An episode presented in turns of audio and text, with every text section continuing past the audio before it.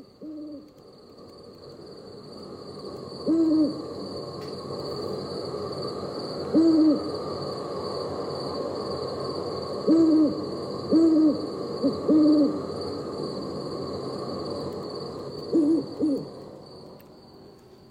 morning. It's January 24th, and welcome to Doing Life, daily devotions for finding peace in stressful times. This is the audible companion of the book by the same name. Today's title is Darkness. This is dark. This is like serious dark. Sylvester Stallone from Rhinestone, 1984. You have to be way out in the country on a moonless, overcast night to understand what Sylvester Stallone was referring to in this little remembered 1984 romantic comedy. And you have to hear Serious Dark drawled slowly in Stallone's voice. Serious Dark is when there's not one single photon waving its way in your direction, not one single lumen in the square meter on which you're standing.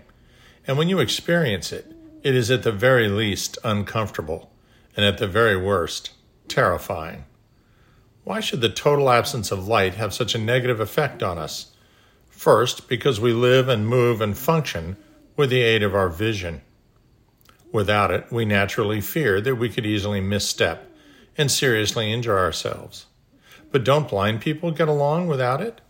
They can, but no one says it's easy, and it takes time. That's why it's considered a handicap. Blind people learn to compensate for the lack of sight in many ways over time, and many blind people can at least sense light and dark. Second, not only do we fear our own missteps in the total darkness, but on some primal level we fear being attacked. Predators hunt at night.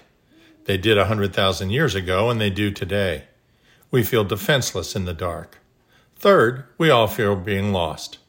If we're completely lost, then we face the fear of death in another way, for we as humans need food, water, and the companionship of others, and with no directional sense, we fear we may never make it back to that safety and security.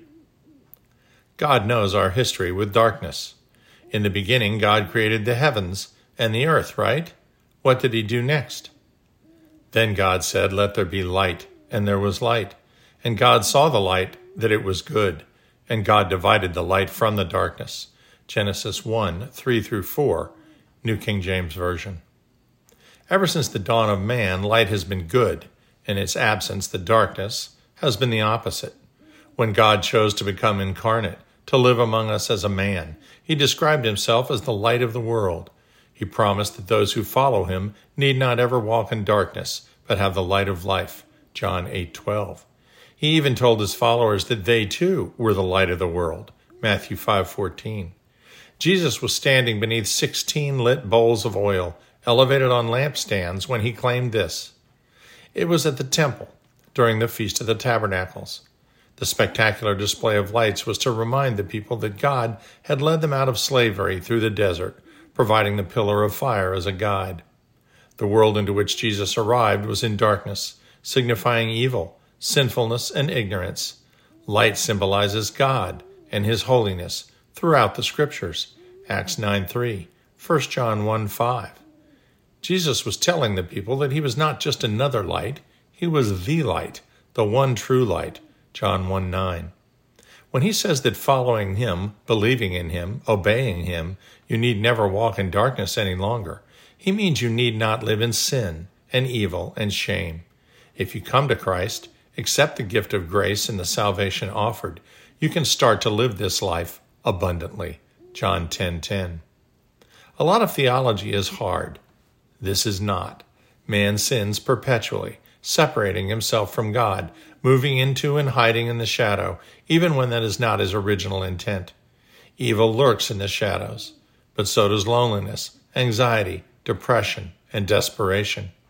But we have a chance to scatter the darkness and never fear it again. Look for the light in the world. Tell a friend how you feel. Don't be afraid to ask for help. The light shines in the darkness, and the darkness has not overcome it. John 1 5.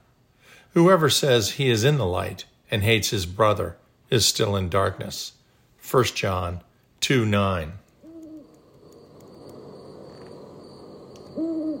Lord, let your word truly be a lamp for my feet and a light on my path.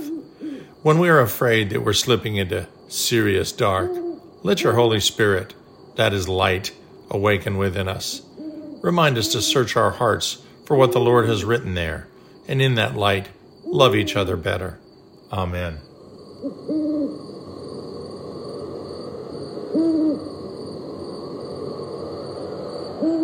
We'll see you tomorrow.